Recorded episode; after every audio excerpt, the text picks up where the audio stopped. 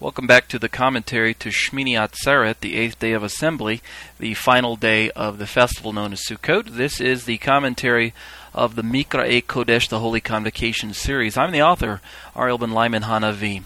This is part B, and we're about uh, near the bottom of page three. If you have the written notes, we've been talking about the introduction to um, this document known as Torah this this this uh, covenants that we carry with us, and we recognize that there are at least two very important covenants that impact both Jews and Gentiles, and that we need to understand our place in these covenants. We talked briefly, very briefly, in part A about the Avrahamic covenant, the covenant made with Abraham, and about the Mosaic covenant, the covenant made with Moses.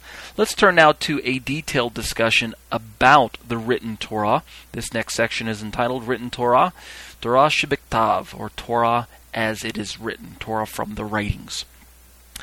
Um, I've culled together some information, much assistance from various internet sources, and um, some down through the years, some I no longer even recall where I got them from, in order to examine the two main Judaic perspectives of this Torah. Okay? So I'm going to pull some information that was previously recorded from uh, previous commentaries into this particular section on the written Torah.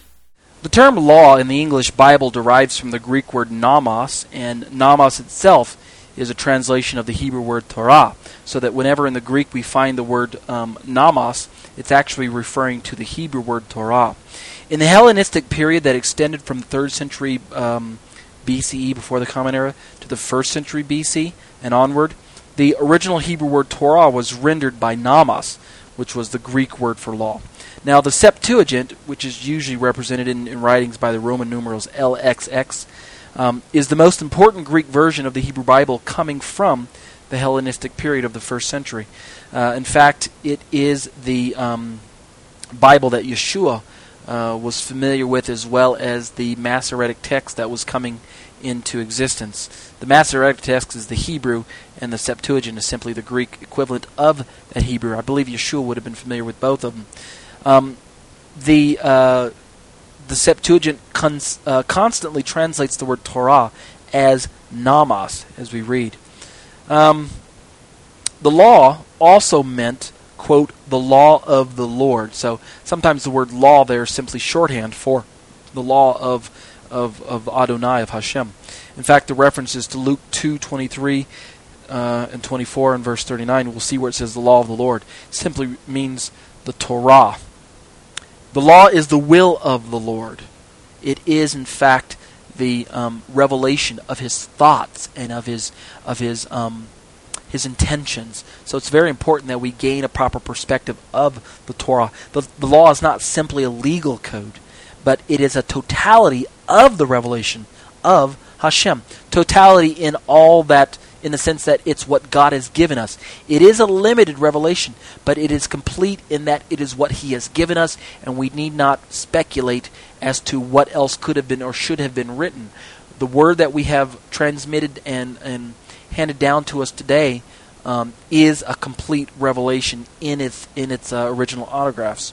It gives the people of God instructions on how they should live just and how or how they should live justly and how they should carry on their ordinary lives by showing mercy to their neighbors. Among other functions, the law was designed to provide detailed instructions about how the ancient Israelites should prepare and offer sacrifices to their God. We're going to read about that in the upcoming uh, book of Leviticus. The law also showed them how to make distinctions between clean and unclean foods and other things, and it taught them how to deal with criminal justice in their communities. Moreover, as Yeshua summarized so well, quote, the weightier matters of the law are justice and mercy and faith, end quote. That's from Matthew 23:23. Now, of course, the Pentateuch, which is another phrase for the first five books of Moses, it does contain the legal codes. And what is more, they are to be understood as the will or teachings of Hashem. Um, we've heard the phrase um, Torah Shebiktav, it's well, maybe you haven't heard that before. It's actually a rabbinic term. Uh, Torah shebiktav refers to that which was written. Um, katav there, the last part of the clause, uh, means um, to write, uh, where we get the phrase um, the ketuvim, the writings. So Shora uh, Torah shebiktav refers to the written Torah. Now, when we look back into the history of the Bible, it's evident that the scriptures have had a long process of development.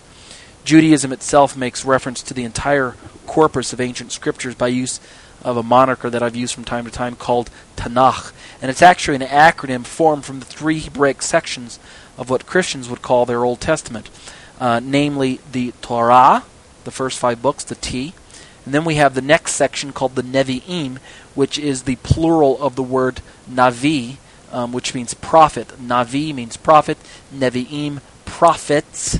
So we got the T and then the N. And then the last section is called Ketuvim, which is a word formed from the um, singular katav, which means write. Um, so Ketuvim means writings. Um, thus, we end up with law, prophets, and writings, or Tanakh, the acronym TNK. Now, firstly, the Torah itself came into existence. Um, as we are reading through the Torah, we know that the way that it has been recorded is the way that it was, in fact, historically given. The Torah came first. The um, um, the rest, the prophetic writings came, and then the rest of the the Tanakh. Um, technically referred to as the uh, as the Hagiographa. Um, they follow the Torah. The Torah was recognized as scripture much sooner than the prophets and the Hagiographa. Um, in fact, at the time of Yeshua, the last section of the Tanakh did not yet enjoy canonical status. So sometimes you'll hear it referred to as the um, the law and the prophets. Um, the writings themselves were still kind of in flux. It was only until late in the first century AD that we Jewish people recognized the Hagiographa as part of our scriptures. The Gospels, therefore, constantly mention, because of this feature, they constantly mention, quote, the law and the prophets, just like in Matthew 5, where Jesus says, Think not that I've come to do away with the law the prophets. He doesn't say, Think not that I've come to do away with the law the prophets and the writings.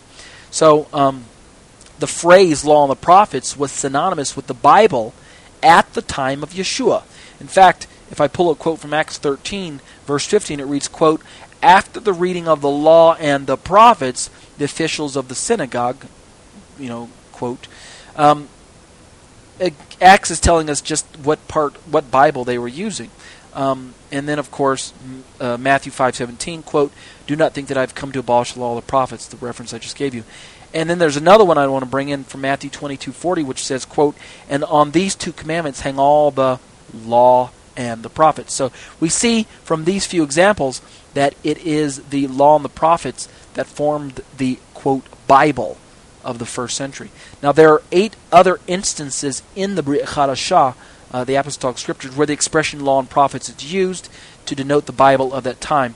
Those references are Matthew 7, 12, 11, 13, Luke 16, 16, as well as 24, 44. Then we have John 1, 45, and then we have Acts 24:14, Acts 28:23, and then finally Romans 3:21. Quite often, however, either law or prophets is shown to be standing alone and still conveying the same meaning, viz., the scriptures. For instance, um, in the New Testament, there are passages like, quote, Have you not read in the law that, end quote, and that's, of course, from Matthew 12, 5. And it says, Have you not read in the law? And we have, and quote, so that the scriptures of the prophet may be fulfilled. So we have, have you not read in the law? It doesn't say law and the prophets, just the law. We have places where we can just distinguish one by themselves. Um, and then again, it says, so that the scriptures of the prophets may be fulfilled. Uh, Matthew 26, 56.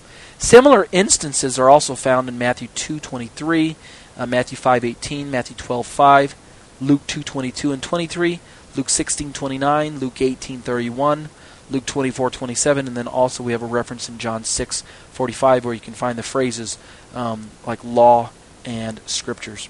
Now, the the, the uh, purpose and meaning of the written law or the Torah, now codified in the Pentateuch, um, actually emanates from, as I mentioned earlier, the ten words which specify the covenant relationship between God and Am Israel. The ten words are almost like the uh, marriage document, the ketubah, as I mentioned in the previous um, section of this commentary portion. The covenant code, or the book of the covenant, in Exodus 24, uh, verse 7, immediately follows the giving of the Ten Commandments in Exodus chapter 20. In fact, that's where we were talking about how the Moses and the elders went up and saw the God of Israel. And in 24 7, it reads, quote, Then he took the book of the covenant and read it aloud so that the people could hear and they responded, quote, everything that Adonai has spoken, we will do and obey, end quote. What is the Book of the Covenant? The Sefer Brit in Hebrew. Well, the Book of the Covenant is um, uh, it generally deals with the criminal and the civil laws. It's it's what I called the um, law earlier, as, as, as in relationship to the um, the ten words themselves. So the covenant code of say Exodus twenty one twenty three deals with these civil matters, um, and consequently the literary form of the code takes a familiar legal structure, and it is there that I want to comment a bit about uh, it's the do's and don'ts that we read about, and we oftentimes misunderstand what exactly the Torah is trying to convey to the community. Why the strict do's and don'ts? Well, let's talk about that. There are two forms in the legal code, right? There's casuistic and apodictic. The um, casuistic form is found in the first section of the covenant code in Exodus 21:1 through chapter 22:17. That's where we have um, the casuistic form, and I'll explain it in a moment. I just want to get the terms out there front. Um, the uh, the apodictic the apodictic form is found in the second section, which is chapter 20 through 2 verses 18 through 23. Now, the um, let's define the terms. The casuistic form first states a condition. Uh, the technical term for this is protasis. All right. Casuistic is just protasis, and it normally begins with words like if or when. You know, it's like um, situational. That's why we call it case law. Um, the protasis describes the circumstances or the conditions that prompt the consequential injunctions. The second part, that is the injunction, is called the apodosis. So, we, so casuistic and apodictic is just another fancy way of saying protasis apodosis. It contains a statement of legal consequences uh, that go with the circumstances that may or may not begin with the word then. So we got if then. Now let me just give you two examples because some of you I know are, are getting confused. Quote, when a man sells his daughter as a slave, she shall not go out as the male slaves do. End quote. Now that example is taken right out of Exodus 21 7. And then let me give you one more out of Exodus 21:35, a few verses down. Quote, "If someone's ox hurts the ox of another so that it dies, then they shall sell the live ox and divide the price of it." Okay? Let's break it down. The apodictic form, usually found in the second part of the covenant code, states the commands in the second person you. Um, actually, I'm sorry. Before I go on, let me break down those two, two verses. Um, in the case where it talked about the ox, notice how it starts with the if, and then it concludes with the then. All right, that's how we know that it is the um, the casuistic form or the protasis. The apodictic form, the um, uh, the apodosis, the, is uh, usually found in the second part of the covenant code, and it states commands in the second person you it gives commandments or prohibitions in direct forms without any description about the circumstances. Okay, that's how it differs from the um, the casuistic form. For example, we read in Exodus 22, "quote You shall not permit a female sorcerer to live." Notice how it doesn't say if a sorcerer is found among you, then you shall not permit her to live. It just simply comes out and says, "quote You shall not," and the "you," of course, is second person singular. Um, Whoever lies with an animal shall be put to death. End quote. That's verses 18 and 19 of chapter 22. Let's pull out another one in chapter, uh, same chapter, verse 28. Quote, You shall not revile God or curse a leader of your people. Notice there's no if clause. It simply starts out with the injunction. The apodictic form is most common in other legal codes uh, like the priestly and the holiness codes that we're going to read about in Leviticus chapters 11 through ch- uh, through chapters uh, 18. The priestly code is another legal document found in other parts of Exodus, Numbers, and specifically Leviticus. And it really specifically deals with matters related to religious concerns and ritual procedures. That's what we call it the priestly code. Perhaps the oldest and most distinct section of this code is, as I mentioned, the holiness code, um, identified by biblical scholars as chapters 17 through 26 of Leviticus, which I might also add is the heart of the Torah, if you were to take the five books of Moshe and to split it kind of right down the middle, the heart of the of the um, pages or the book would be the Leviticus code here that I'm mentioning. Uh, the basic theological thrust of this code is stated in the following passage quote you shall be holy for i the lord your god am holy. End quote. And of course that's lifted out of leviticus 19.2 that is both the heart and thrust of the, the priestly code the leviticus code and it is the heart of god's intent of bringing the passages to our knowledge. The book of deuteronomy as the name indicates it means the second law, deuteronomos, deutero, second, nomos, law.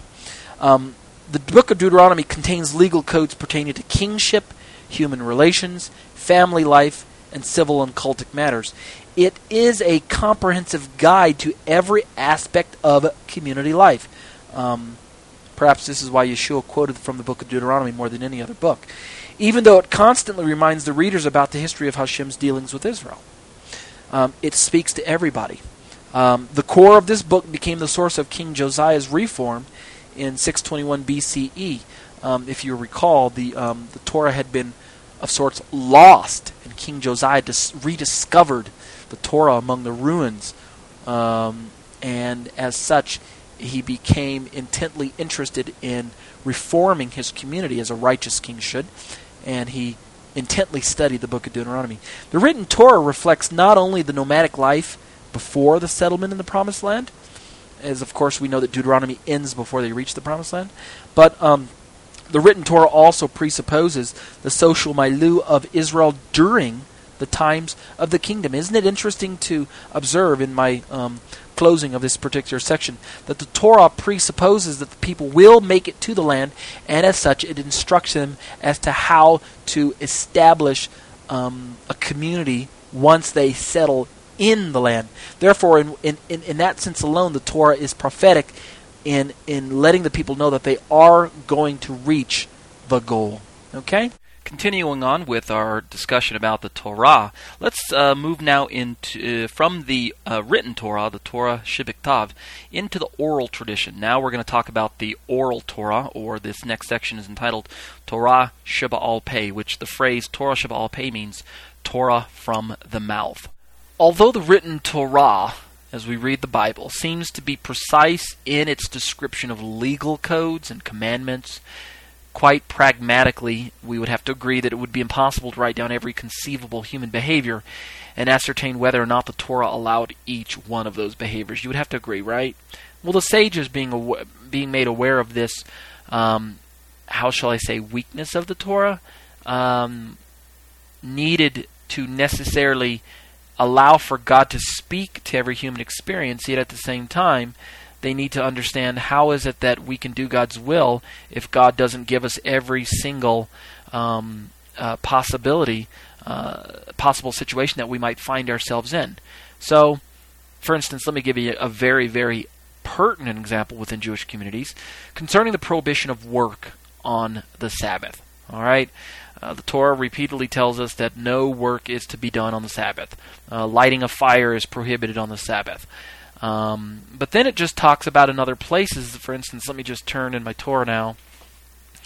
This time I want to pull out the Hebrew because there's a there's a Hebrew word that wants that I want to uh, emphasize. I'm going to jump through a few different passages.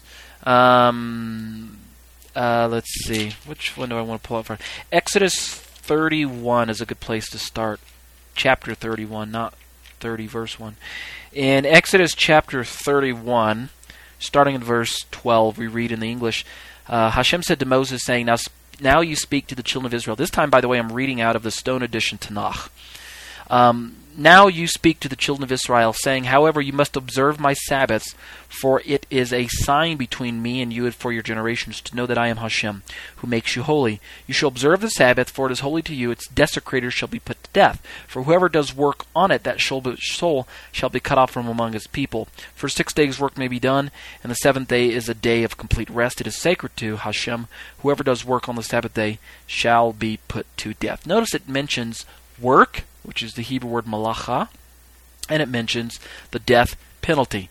Let me mention, uh, with that, let me put my thumb over there. If you want to follow along with me over to Exodus chapter chapter. You know what? I don't want to go to Exodus. Uh, go to go back in Exodus. I want to go forward in Leviticus real quick. Let's look at Leviticus 23. Here's a here's a list in Leviticus that talks about um, uh, the festivals, but it starts by mentioning in the first three pasukim. It starts by mentioning the Sabbath. Hashem spoke to Moses. I'm in Leviticus 23 verse 1 through 3. Hashem spoke to Moses, saying, Speak to the children of Israel and say to them, Hashem's appointed festivals that you are, desig- that you are to designate as holy convocations. These are my appointed festivals. And then look at verse 3, uh, which, you know, being couched within the context of a festival, um, or the, the festivals, the appointed times, uh, the Sabbath gets mentioned. Uh, for six days labor may be done, and the seventh day is a complete is a day of complete rest. It is a holy convocation. You shall not do any work. It is the Sabbath of Hashem in all your dwelling places. I pulled this passage out for a few reasons. Uh, it doesn't mention the uh, death penalty, but it does mention that it's a day of complete rest. Um, verses in Exodus. Uh, let's see, did it say complete rest there? Who observes the Sabbath? Whoever does work. It doesn't say complete rest there. Um, it does talk about in the Leviticus passage that six days labor may be done. All right, six days you can work, and the seventh day is a, a day of complete rest, a holy convocation. You shall not do any work. Again, uh, this this Hebrew word work, malacha. What is it? What is God referring to when He says, "Don't do any work"? Um, let me just to make sure. Let's look at verse three in the Hebrew. Uh, for six days labor may be done, and the seventh day sheshet yamim uh, teaseh malacha uvyom hashvi'i shavat shabbaton mikra kodesh kol malacha lo ta'asu shabbat hu ladonai b'chom mishvotechem. Um, six days labor may be done, and the seventh day is a day of complete rest, a Shabbat Shabbaton, a day of complete rest, a holy convocation. You shall not do any work. Um, uh, hashvi'i. Um, I'm sorry, here we are. Uh, malacha lo ta'asu. Malacha lo ta'asu. Work you shall not do. What is work? What is malacha? What is God referring to? We don't know. I mean, is it lighting fires? Is it shopping? Is it going to the mall? Is it is it browsing the internet? You know, is it using your computer? Is it listening to secular music? Is it going to, uh, you know, going to the theme park? Is it going to uh, the baseball game? What is malacha? And that's where the ancients uh, had problems. They had questions. You know, God, if you're going to assign the death penalty, I go back now to Exodus 31. Vayomer Adonai el Moshe lemor. God spoke to Moses saying, "Va'ata deber el bnei Yisrael um, lemor ach et shabtotai. Now you speak to the children of Israel, saying, however, you must observe my Sabbaths. Uh, et shabtotai tishmaru ki ot he, because these are a sign between me and for your generations. And then, um, you know, God, God is, is serious about this. Look at Pasuk 14, for you shall observe the Sabbath, for it is holy to you. Um, it, it, it, and its desecrators shall be put to death. Wow, put to death. So we've got this death penalty that wasn't that wasn't mentioned in Leviticus that is definitely mentioned in Exodus, and the and the sages have to ask themselves, you know, if God's assigning the death penalty to this particular mitzvah or the prohibition or the uh, the um, breaking of it, we, the violation of it, we better know what we're doing. We better know what malacha is, and to be sure, you get down to pasuk 16 and 17 and God says that this is an eternal covenant for all their generations. Between God and the children of Israel. It's a sign. And uh, it's a sign forever that in the six day period, God made heaven and earth, and on the seventh day, He rested, and He was refreshed. So we've got these these these important um, uh, distinctions that are assigned to the Sabbath. Uh, no work. Uh, it's a death penalty if you violate it. Um, it's a sign between me and the children of Israel. Uh, it's eternal for for me between me and their generations, between and uh, uh, throughout their generations, between me and and, and them. God says, um, and it's a sign that in a six day period I made heaven and earth, and on the seventh day I rested and was refreshed. What are we to make of all of this information? Well, again, concerning the prohibition of work on the Sabbath, we notice that nowhere in the Torah is there a definition of what constitutes malacha. What is work? You know, at least the, from the Torah perspective. If we turn to Amos chapter 8, verse 5, and Jeremiah 17, verse 21 through 24, then we see in these passages that they mention keeping the Sabbath in concrete terms. That is to say, by the times of the prophets, at least the two passages I just mentioned, we had forbidding of trading and bearing a burden. We had some details that were given to the Shabbat, but um, overall, it's impossible to enumerate all the probable behaviors and circumstances and to adequately give judgment as to whether or not they violate the Sabbath. You've got to agree that when God says um, in Exodus chapter, in fact, let me just turn to it real quick. Exodus chapter, again, we're still on the Sabbath principle. Exodus chapter 20. Here we have the giving of the ten words, the Devarim, the Asrat HaDvarim, or the Ten Commandments, as it is known in uh, Christian circles. And in Exodus 20, starting in Pasuk 8, uh, we read, Zachor et Yom HaShabbat lekadsho. Remember the Sabbath day to sanctify it. Here we have again, six days you shall work and accomplish all your work. Va'asit kol malachteka uvyom hashvi'i Shabbat uh, Shabbat la'Adonai Elohecha lo ta'aseh kol malacha ata. But the seventh day is the day of Sabbath to Hashem your God. You shall not do any work. Six days you shall work and accomplish all your work. God tells us there to remember the Sabbath day to keep it holy. What exactly does it mean to remember the Sabbath day and to keep it holy? So we've got some some questions. Now, again, if I just ask this question, what does it mean to, remember the Sabbath day to keep it holy? And if I were to ask 100 people, you know what? I'm going to get 100 different answers, even from people of the same community. Everybody's kind of got their own concept of what remembering the Sabbath day and keeping it holy might look like. So this became more of a problem. This these these uh, uh, details I'm bringing up. This became more of a problem as time went on, and the historical and cultural circumstances changed in later periods. You know, like I mentioned, let's just say in our own community we decided to say that Sabbath violation involved turning on the radio on the Sabbath day. Well, obviously, say 500 years ago, that wouldn't have been a problem. There were no radios. So that's what I mean by it became more of a problem as time went on. Now, the violation of Sabbath is a very serious offense for Jewish people everywhere. We just read that it's a capital offense in ancient times. But the absence of a precise definition of working on the Sabbath, malacha, work in the Pentateuch has been a persistent problem, especially for the sages.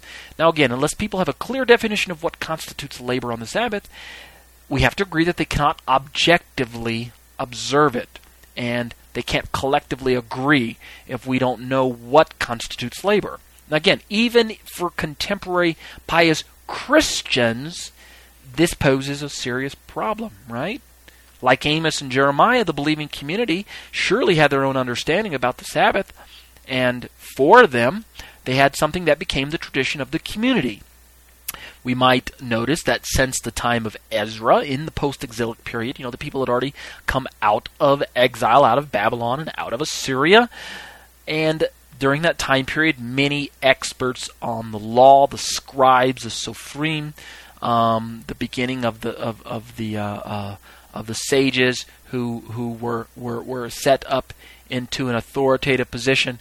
Um, many things began to happen, but we still had to ask ourselves, uh, who has the right to say what is work and what is not, and for that matter, who has the right to enforce the laws once we establish what is work and what is a violation of work. So, in this time period, at least from the times of Ezra, um, interpreting the Torah in and for the covenant community um, was was something that was, was was taken very very seriously, and so many experts on the law uh, were around during that time. They were interpreting the laws. They were they were adding um, uh, boundaries to the commandments, and this is not necessarily a bad thing because um, the community looked to their leaders and they regarded their words as having what binding authority. Now, in some cases, the community invested binding authority uh, on par with the Torah as the written Torah. That's where perhaps maybe eyebrows are raised, at least within Christian circles, because we're not used to that. Maybe we, may, maybe within Catholic circles we might have it, but um, standard Protestant circles don't seem to um, welcome that particular uh, feature of community leadership to be able to have a word that is on par with the written word of God. You know, thus saith, thus saith Ariel, and uh, the people are expected to step into thus saith Ariel equally as much as they would step into thus saith the Lord.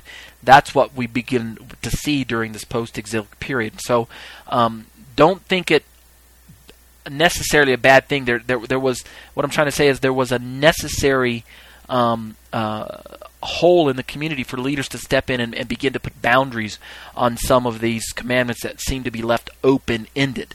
That's to be expected.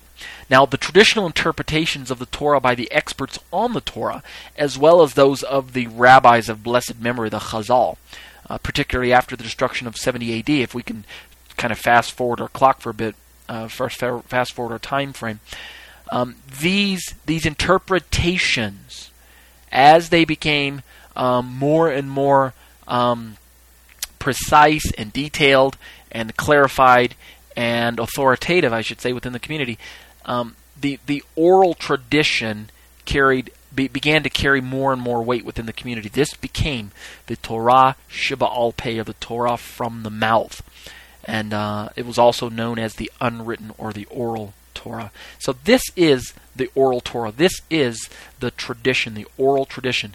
Now, according to um, according to the uh, uh, to Pirkei Avot, uh, one of the tractates in the Mishnah, um, the the oral tradition was actually handed down um, from Moses, uh, uh, you know, from Sinai, transmitted to Joshua, to the elders, to the assembly, uh, to the prophets, and then it was transmitted to the uh, the men of the um, of the Knesset or the Great Assembly. That's according to the Pirkei Avot. I'm going to quote that a little later on in my commentary. But I brought it up at this early point because um, we need to understand where did the Oral Torah come from, and where did the uh, uh, uh, the sages seem to derive their authority to make the decisions that they were making. Now, I already mentioned that it's just a necessary and and, and I should say it's a practical function of any community to develop uh, unwritten laws in addition to the written ones. So, in the, in the in, for instance, let's go back to the uh, um, the the uh, example of the Sabbath that I was mentioning early, earlier, right?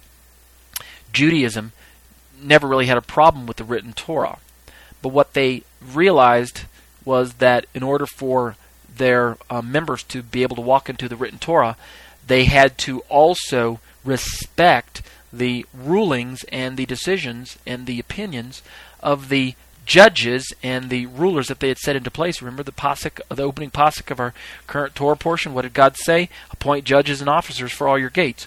And then later on, down in in uh, chapter 17, um, in verse 11, it says, "In accordance with the Torah, they teach." Speaking of the leaders of the community, in accordance with the Torah or the law, they teach you you are to carry out the judgments they render, not turning aside to the right or to the left from the verdict they declare to you. So we seem to have this um, commandment in a mitzvah right here in the Torah portion, uh, telling the people to listen to what their leaders are saying. And, and at, in principle, that's right. We really should understand that the leaders that have been appointed are there by, by, by heavenly authority, and we are to listen to what they say. So, consequently, Judaism has this notion that they've been able to keep the written Torah merely by observing the oral Torah. That is to say, by obeying the tradition in concrete terms, you know, the uh, the, uh, the, the, the example uh, given for Sabbath. No business on the Sabbath, for example. Let's close our shops and let's let's build a fence around the Torah. Let's make sure that there are things that we will not do to violate the Sabbath. The ta- Sabbath says don't carry your bur- your burden, don't carry your pack, or I'm sorry, the um, the commandment says don't light a fire. Let's let's use example because that's fairly concrete. That's uh, that's right out of the Torah. That's in what is that in Exodus chapter 34, I believe. Let me just turn to it real quick. Uh, it is in chapter 35. I was very close. Exodus 35. uh, Moshe assembled the whole community of the people of Israel and said to them, These are the things which Adonai has ordered you to do. Pasuk 2 says, On six days work is to be done, but the seventh day is to be a holy day for you, a Shabbat of complete rest in honor of Adonai. Whoever does any work on it is to be t- put to death. Pasuk 3 reads, You are not to kindle a fire in any of your homes on Shabbat. The Hebrew word um, uh, uh, be'irah means to burn or to ignite or to consume or to kindle comes from the root word ba'ar. Uh, don't kindle a fire. So let's start there. The Torah says don't kindle a fire. So what would you do in Judaism? We would build a fence around that mitzvah. So we're not even going to look at fire. We're not gonna even going to we're not even going to go near our stoves. You know, we're not even going to turn on our stoves. We're not going to drive our cars. We're not going to turn on the lights. We're going to build fires or uh, fires.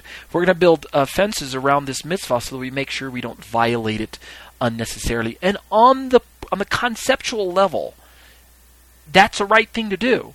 That that's really a proper attitude. I'm not knocking that. Don't get me wrong. I think it's the proper attitude to have as we as we look at God's commandments and say, God, your words are so precious to us, we don't want to violate them, and we may not fully understand them, but we'll do what we can to safeguard them, because there's a commandment to safeguard. Uh, the Hebrew word um, um, I'm drawing a blank now. What is the Hebrew word? Oh, shamar, to safeguard the commandments. So we are to internalize this commandment first and safeguard it. And so I think it's got the right uh, um, attitude at heart to uh, to, th- to think of this. So Jewish people, again, by obe- by obeying the tradition in concrete terms for for the Sabbath example, no business on the Sabbath, Sabbath, then they felt that they could observe the commandment about the Sabbath just by making sure that the oral tradition was maintained. Now. Um, the time period during the Tanaim, um, this is the time period when the when the uh, Talmud or the oral tradition started to gain a lot of uh, shape, and so it was during the highlight of this period of rabbinic Judaism um, that the teachers heavily taught their students as well as the people, that God revealed His will not only through the written Torah, but also through the unwritten traditions as well. The rabbis, that's when they were actually called rabbis. Prior to that, they were really probably known as proto rabbis. Anyway, the rabbis claimed that the oral Torah, which was transmitted by word of mouth, that's why it's called oral Torah, was also given to Moshe at Mount Sinai, teaching that it had in fact existed side by side along with the written Torah ever since.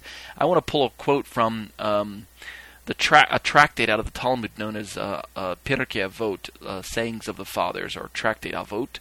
Uh, in verse one one or chapter one verse one of this of this tractate, we read this statement quote moshe received the law from sinai and transmitted it to joshua and joshua to the elders and the elders to the prophets the prophets transmitted it to the men of the great assembly end quote that's avot 1 1 that same tractate goes on to talk about how that they are supposed to establish courts of justice and and um, and to uh, you know gather uh, students to yourself and to make a fence around Torah. We're not going to go there for the moment, j- just yet. I just want to focus on the part that you um, uh, uh, you need to understand that according to the oral tradition, God gave it to Moses. Moses received the law, and when it says the law, they believe it was both written and unwritten, written law and unwritten, both coming from Moshe, and then being passed down unbroken, as it were, to Yehoshua and then to the men of the Sanhedrin. That's the the, the elders. I'm sorry, the, the elders, and then the uh, to the prophets, and then to the men of the great assembly, the Sanhedrin. We do recognize from the Torah point of view that Moshe does pass the law to Joshua, and Joshua does give it to the elders, and then the elders give it to the prophets, and the prophets do, as it were, give it to the men of the great assembly.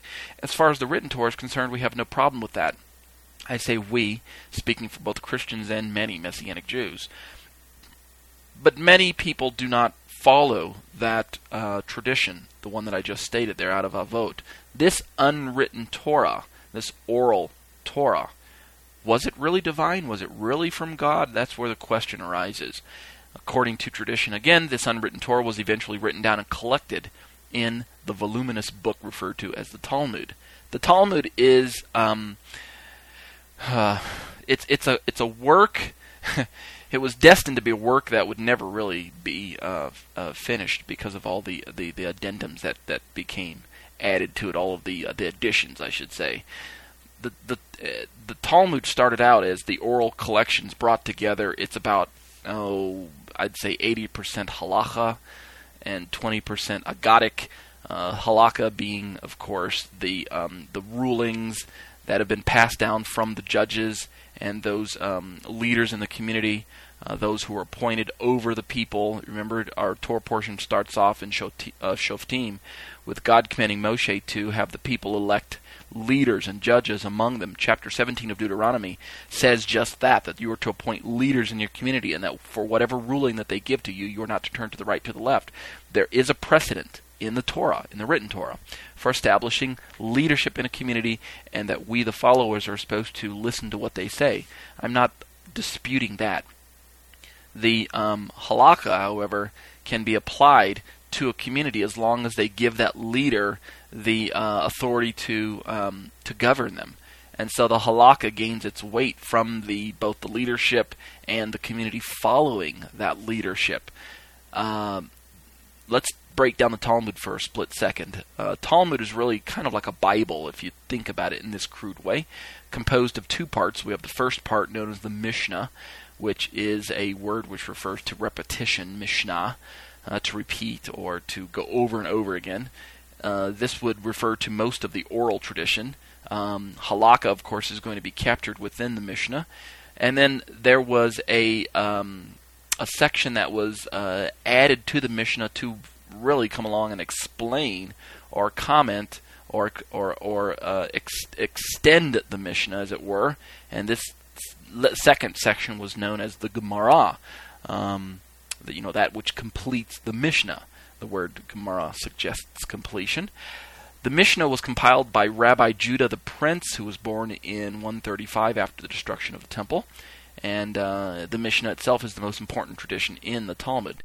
And with that, let's call this part B. It's about 40 minutes or so into the commentary, and um, we have we've reached a place where we can kind of make a break. We're near the top of page seven, and we're poised to um, bring in a significant quote from Jacob Neusner's CD-ROM edition of the Talmud, um, so that we can um, again get a, gain a, an appreciation of the oral tradition and how it bears some relevance to the Christian Church today. So stay with us for Part C to uh, my commentary to Shmini Atzeret.